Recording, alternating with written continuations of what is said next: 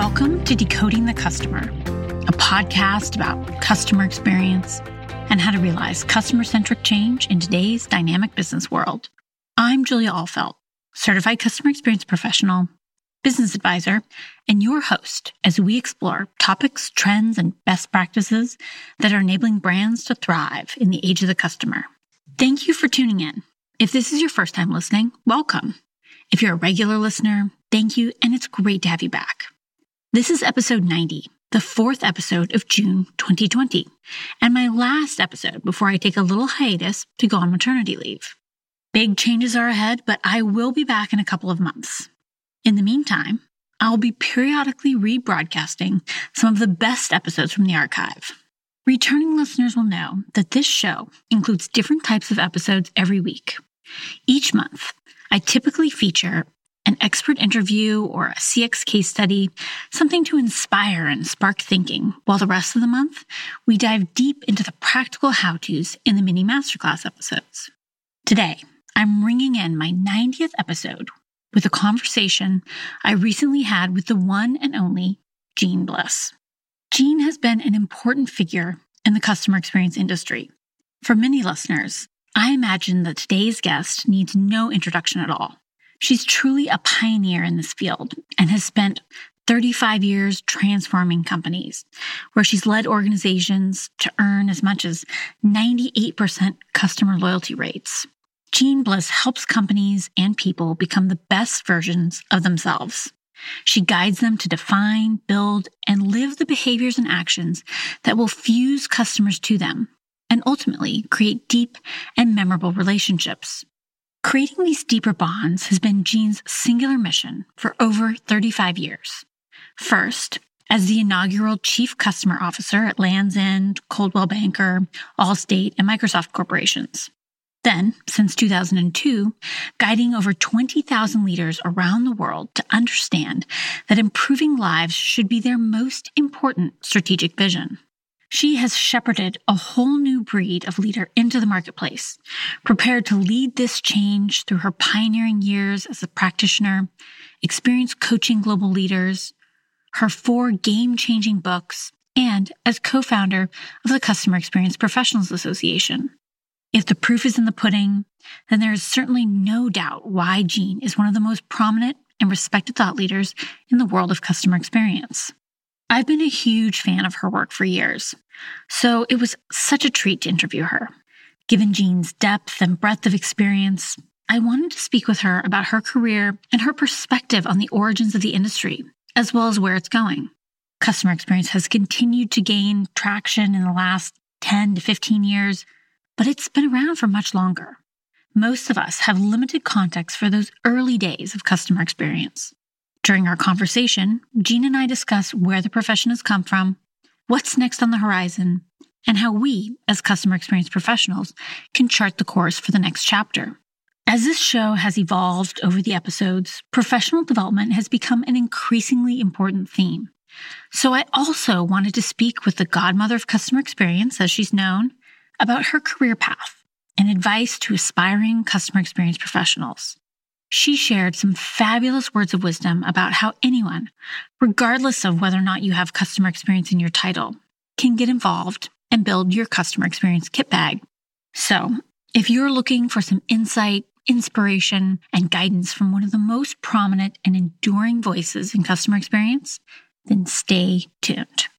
A summary of the insights from my conversation with Jeanne as well as links to her website, books, blog, and podcast, which is called The Human Duct Tape Show, will be available in the show notes for this episode, which are on my website, julia-ahlfeldt.com or decodingthecustomer.com. Thank you, Jeanne, so much for taking the time to join me on the show here today. Oh my gosh, it's such a pleasure to be with you. You were one of the first people to hold the title of Chief Customer Officer at several blue chip organizations and global brands. But what I'd really like to know is how did the godmother of customer experience originally get involved with customer experience and helping brands create meaningful relationships with our customers? You could say it's in my bones. My dad, starting all the way back when I was a kid in Des Plaines, Illinois, there were seven of us Lombardos And my dad had a Buster Brown shoe store. What was fascinating was that he became a part of the story of people's lives. He shoed a generation of children and their children's children, often to young moms, such as you're about to be. Congrats. Thank you. Putting the very first pair of shoes on these kids' feet. And he he became a part of their life, not as a shoe salesman, but developmentally helping these kids along the path. If it was the ballet shoe or as you needed a saddle shoe or whatever it was. And it was the whole family came in. And he became a part of the story of people's lives, which is really what our work is, what our aspiration should be, which is at a moment in time when you do what you do, are you there? Were you there? And how were you there?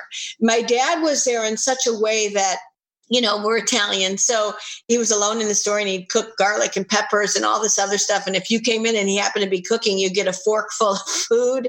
If you didn't have enough money in your purse, he would say, you know, get those shoes on your little one's feet, bring back the rest when you're in town.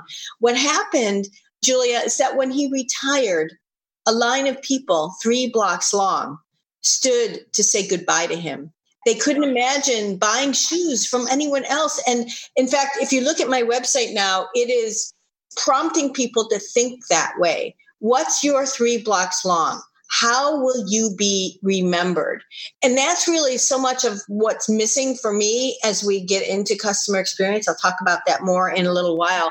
So I had this amazing upbringing watching my dad. I kind of refer to him as Geppetto. He was like just this twinkly, magical person. But then I had the great joy of going to Lands' End early in my career as my first big job. And Lands' End was like what my dad did, but on a bigger scale. We were 100 million in sales when I got there. By the time I had left 10 years later, we had reached a billion dollars in sales and gone public. We were the Zappos of our day. I mean, seriously, if people saw me in an airport with our luggage, they would come up to me and want to tell me about how Lands' End had changed their life and what we did. And those two things that gave me the career and the life I have. because living at Lands' End, it was like capturing lightning in a bottle. We were able to live and work with what I call congruence of heart and habit. We were magical. We were all given a seat at the table. We were making up an entire industry. You know, we had the first 800 number. We were shipping 70,000 orders a day in the 80s, you know, during holiday season. And we got to build it from scratch. And so that's how this old godmother started. And because I loved it so much, I said, gosh, I have to leave Lands' End because I grew up here, jump out of the nest. But I want to keep doing this weird right brain, left brain uniting work, which finally clicked in for me that those were my gifts. That's what I'm good at. I'm good at being glue, good at creating an understanding around an end state and then uniting people, good at the creative side and the analytical side. And so that's why I then kept moving industry to industry, not because I was pushed out, but because I kept wanting to build my kit bag in these different industries. So yeah, that's my fast story. Becoming the human duct tape, one might say. There you go. Yes, that's why I call the, the show the duct tape because, you know, think about it, Julia. How many people in your organization have a really complete view of the customer's experience or life with you? The CFO, probably, but he looks at it in a different way. CTO from projects and things, but not the CEO because the CEO is presented silo by silo, right? And so that is really our gift to the organization. It's not about ownership, it's about perspective. It's about uniting. It's about establishing focus and building a way to weave humanity into leadership and how you choose to grow. You were one of the first chief customer officers ever out there. And I didn't have that title, but I was doing the work, right? So it didn't matter what the title was, but that was the work, the glue work. Exactly within the organizations that you were working within, what was your path to that role where you were doing the work? I get a lot of people asking me questions about, I want to get involved in customer experience. This sounds so interesting. How do I find my way? How did you find your way?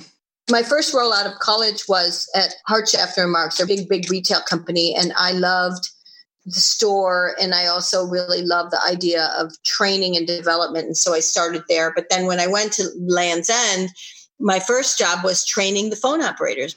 I have degrees in marketing and apparel design, so it's this wonderful fit. And so here's what I want to tell people out there everything you do can be a customer experience role. Don't set your sights on today becoming a chief customer officer. Realize that you have gifts to impact your role in terms of improving customers' lives, no matter what it is. In fact, I tell people if you ultimately do want to lead this work for an organization, you need to get your fingernails dirty. So, lead an operation in a very customer driven and human and employee driven way. Run the call center in that manner.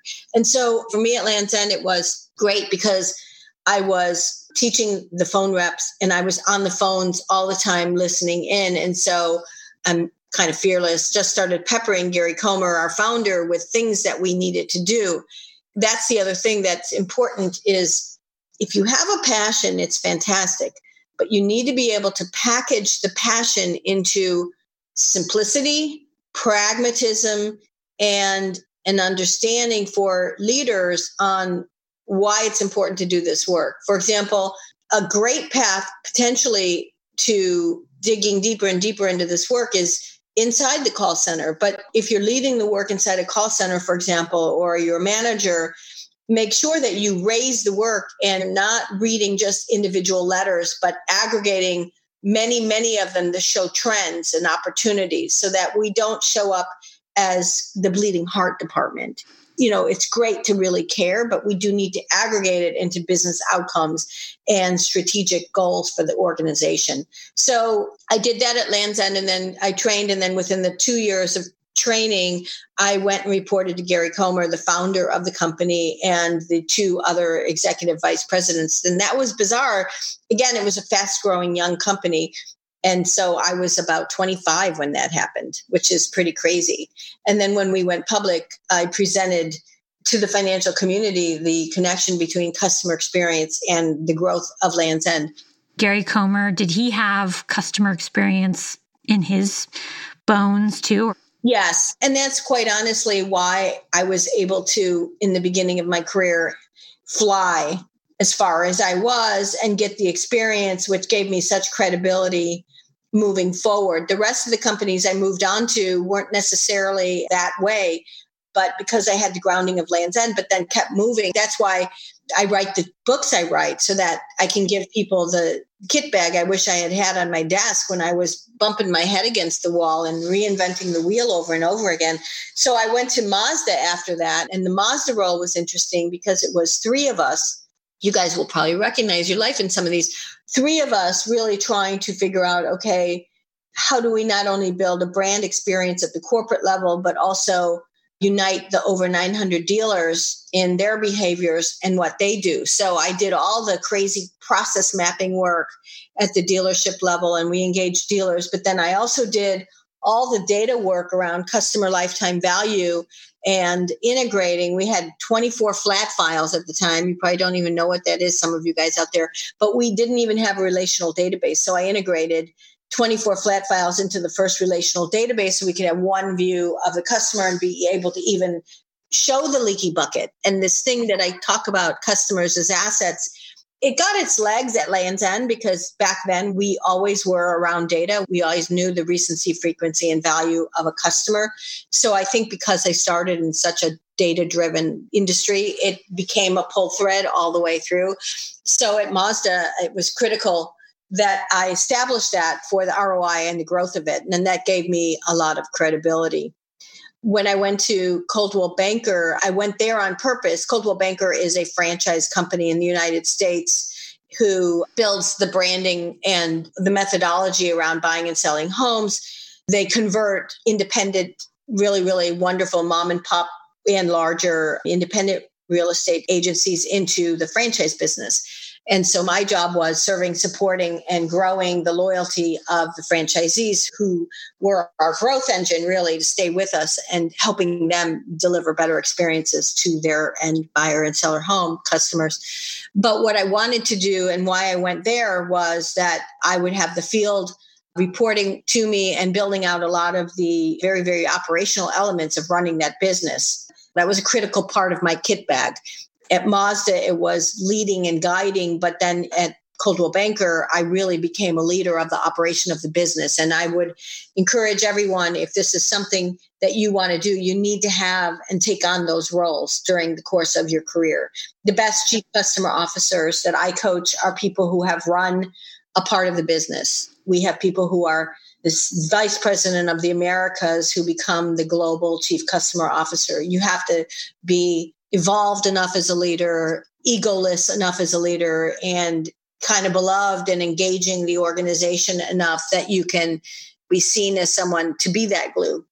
Leading a part of the business is essential. And then what I picking up also from what you're saying is just this cross functional diversity of your experience too. So working in the different parts of the business and really understanding what the challenges are and how the day to day work of those different departments ultimately results in customer outcomes and being able to understand that and then bring that together. You don't have to say, gosh, I want to have a CX role to be able to impact the business. You know, if that's what you want to do, and that's fantastic, do it. But you have the power to improve lives. And I would say getting your chops and getting your fingernails dirty and understanding the work of an organization and also what I call the underbelly, because it really is the frailties of people and how they're rewarded and how they have found success and the fact that so much success in business is up through your silo versus collaboratively across teams and we're upsetting the apple cart when we come in and do this work often. So it is as much about identifying what needs to be done and more about uniting people and addressing the reward, the engagement, the elevating people's spirits that has to come out of this work and taking away the fear of doing it. And so that's why, you know, you might call it change management. Some of it is therapy. It certainly has to be about the leadership team. And also in the Chief Customer Officer 2.0 book, the very first chapter is about uniting the leadership team. You need to really establish one version of the truth of where your starting point is and where you're going because otherwise you fall into this inadvertent hole of your inventorying projects and going after projects or everybody's looking at a dashboard and coming up with their own projects and you're going to get a false positive. Oh we're doing 200 things we must be doing great. Uh, not necessarily. If you're still in the project mentality of customer experience then you're in trouble and that underbelly of work is so important. And I think where a lot of customer experience professionals and practitioners out there really realize the magnitude of things, and also where I think leaders realize magnitude. The two biggest companies I learned a lot from are also the hard experiences. Allstate was a huge company when I went to them. It was a $62 billion company by the time I had gotten there. And this was interesting because I initially was reporting to a great guy, the chief marketing officer, but I knew I couldn't get done what I needed to get done working there for a lot of reasons. It wasn't about him, it was about being pigeonholed in the marketing silo. And so I made my case again, fearless, and reported to the CEO of the personal lines company, which is the lion's share of the business at that time. And that was really critical but what I learned at both Allstate and Microsoft is something I talk about in all my books is the power core. The power core for everyone out there is when you come into a company or you're in a company and you're engaging in this work, you do need to take stock of the core skill sets of the leaders and the clearest, simplest understanding of what they think is important. You may want to change that or disagree with it, but you need to dance with that power core to earn the right to credibility and add value so that you can expand over time what the work is. And so at Allstate, two big power cores. One was the vertical of doing insurance and a lot of industries such as financial services, even hotels.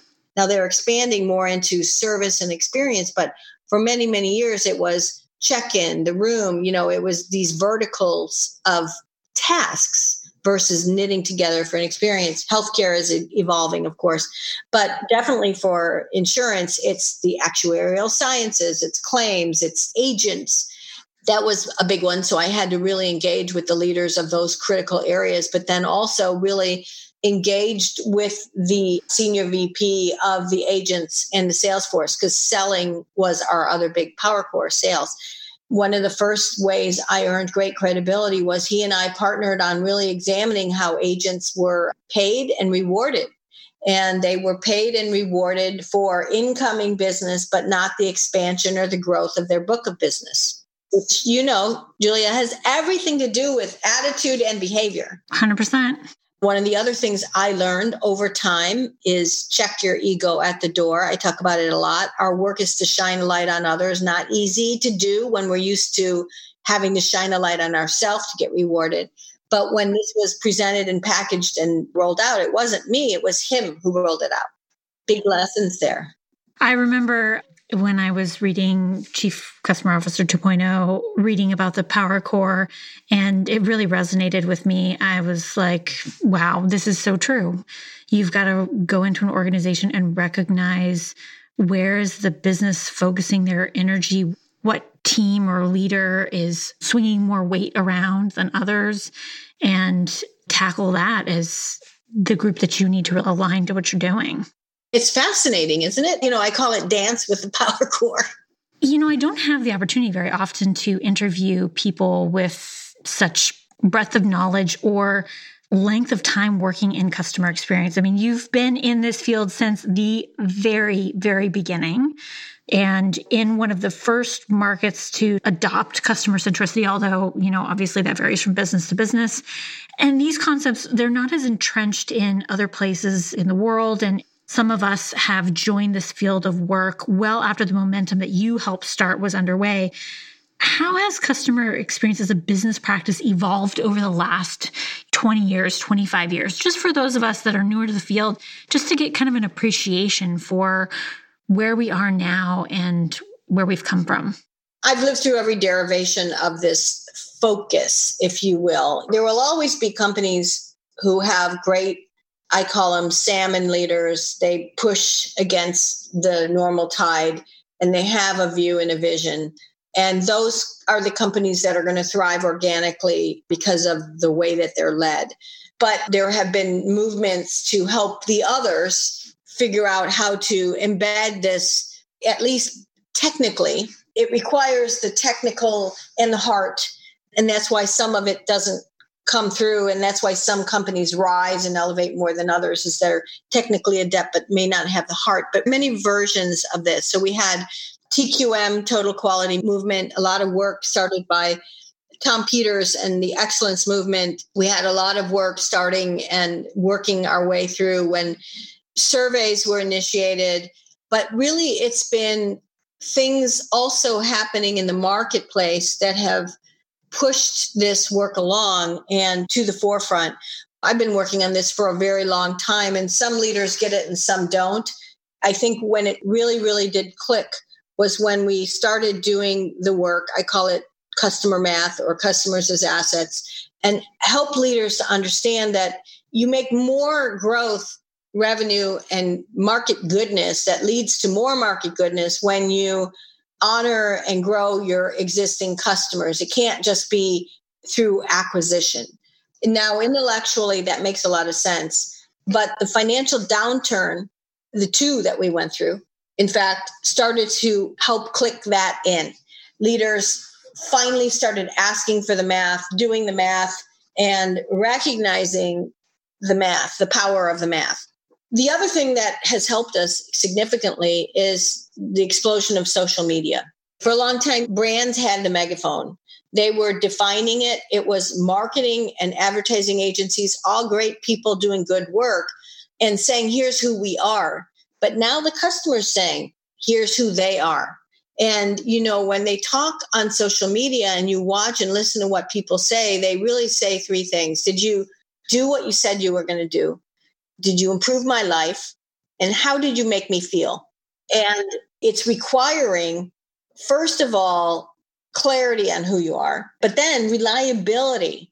in your operating model to deliver. You know, everybody wants to go after the wow moments, but if you don't get one company reliability across those goals the customer is trying to accomplish, especially in a world of social media, you're only as good as the last interaction you had. You're not going to really elevate your brand or your company or your experience or sell more stuff in the marketplace.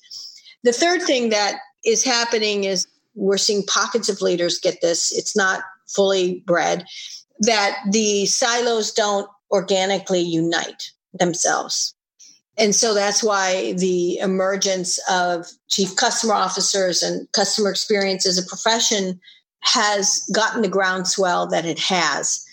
The challenge and what I was fearful of when we started the Customer Experience Professionals Association, for example, was that we get too focused on the mechanics of it and lose sight of the meaning of it, which is to improve lives, to have elevated behavior that's uncommon in how you lead, in who you are in the company, and how you execute what you do. And that's probably for some folks who are struggling a little, Julia, that is what they're experiencing, right? They've almost become their own silo. The last big thing that is impacting this, and I think becomes an opportunity, is what we're living in now COVID, riots, all this other stuff. What's missing in 90% of customer experience or any kind of business transformation? Experience is part of the toolkit of leadership it's not the only way you're going to become the great company that you need to become. But what's missing as companies yearn and grow and try to become great companies is leaders clicking in their own personal behavior, in leaders uniting, in being really clear, in having language over and over again that reinforces how they will and will not grow and how they will and will not behave. And in COVID, we are seeing humanity we are seeing cracking open of corporate veneer where CEOs are sitting down on their couches in their living rooms, talking to their employees, talking to their customers, sharing things, pulling back from policies to make it easier for people to pay, adjusting, shifting in a very fast way, things we've had on projects for years now. The acceleration of digital in months where your project plan might have been years previously because we're focusing on the life and we're getting the prioritization right. So for me, this time is an opportunity to hold on to that, to say, okay, these are the new behaviors we're seeing. How do we make that be now and forevermore how we behave as a company? How can we, as customer experience practitioners and professionals, help leaders hold on to that as we move into the new normal. We don't know what the new normal looks like or how long this virus is going to be with us. But as things change, how can we help leaders hold on to that? I define customer experience much more broadly than people do. For me, it's leadership. If you're running a VOC or you're doing a good and important tactical or technical element of customer experience, what I would say is the highest level leaders in the organization what you could do, for example, is trend the feedback you're getting from customers about those good behaviors. I've been working at the C suite level for a long time now, and what's critical there is that we unite the organization. I think focus, one of the important things that I've been urging people to do that our group can do is go back out and listen and understand customers' goals, not with a survey. Please don't do a survey. Please don't send out a survey that say, What are your goals now? Do fearless listening. Here's a formula. Bring groups of 15 customers on Zoom video calls at a time. You make sure you're grouping them so you have like people and have two to three c-suite and or other leaders throughout the organization rotate in and out and they ask them what their goals are. What's important to them now? Rebuild your new version. I'm not talking about journey maps anymore. I talk about a goal map because they don't necessarily go through journeys. They're trying to accomplish goals. Yeah, their jobs to be done. At the end of the day, value needs to be defined by what the customer accomplished because you were in their life, not what you sold them or how much more you made. But again, even in a journey map, a lot of the ones we see are inward versus what we want to get from customers. So, anyway, it's an opportunity to do the Vulcan Mind Meld. Do Vulcan Mind Meld one by getting your leaders to fearlessly listen. Vulcan Mind Meld 2 build your goal map, which recreates the blueprint for how to run your business. In Vulcan Mind Meld 3, get to focus on a couple things, not everybody cherry picking their own thing. In order to do this, find some people on the C suite who get it and want to be the champion of it.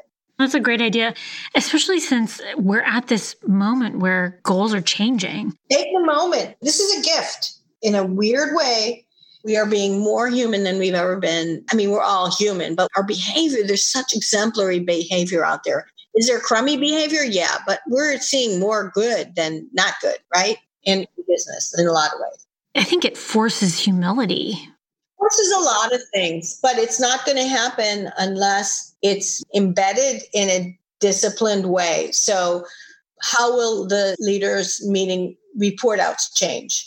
All these great conversations that leaders are having with employees, don't stop those when this is over because people love it and they're craving it and they're appreciating it. And they're probably going to need more of it in the new normal. I mean, this has all been like traumatizing experience for everybody. We're having great conversations out there, and you've got to break it into bite sized pieces. Absolutely. Thank you, Jeanne, so much for taking the time to speak with me. I really appreciate it. I love your work. I love your writing and your thinking in this space. I think that you've provided so much guidance to so many customer experience professionals out there. So it's a real honor and a pleasure to have the opportunity to speak with you. It's a pleasure to talk to you and thank you for what you're doing. And good luck and congrats on the baby coming soon. Thank you very much. Thank you for listening to my conversation with Jeanne Bliss. Wow, it was such a cool opportunity to speak with someone whose work I've admired for many years. Things have changed since the early days of customer experience, but a lot has remained the same. The core challenges of bringing together business silos, driving culture change, and helping leaders see customers as assets still endure. I hope that our conversation provided some ideas and inspiration, or at least a little comfort that if you're banging your head against the wall with some of these core customer experience challenges, you are most definitely not alone. Many others have walked this path, and there's a lot that we can learn from each other. Regardless of where you are on your journey as a customer experience professional, I'd highly suggest Jeanne's books as well as her podcast and her blog. Personally, I find these to be amazing sources of insight. I'll include links to these in the show notes. If you're enjoying the podcast, I invite you to share the program with others or head on over to iTunes and rate the program. This helps others discover the show. I'll be back with fresh content in a couple of months, but we'll be reposting highlights from the archive. So be sure to subscribe for updates about these episodes and for notifications when new shows go live again. If you're looking for help planning customer experience management in your organization, please don't hesitate to get in touch. My contact details are on my website, or you can reach me on LinkedIn and Twitter. My handle is at Julia Ahlfeldt.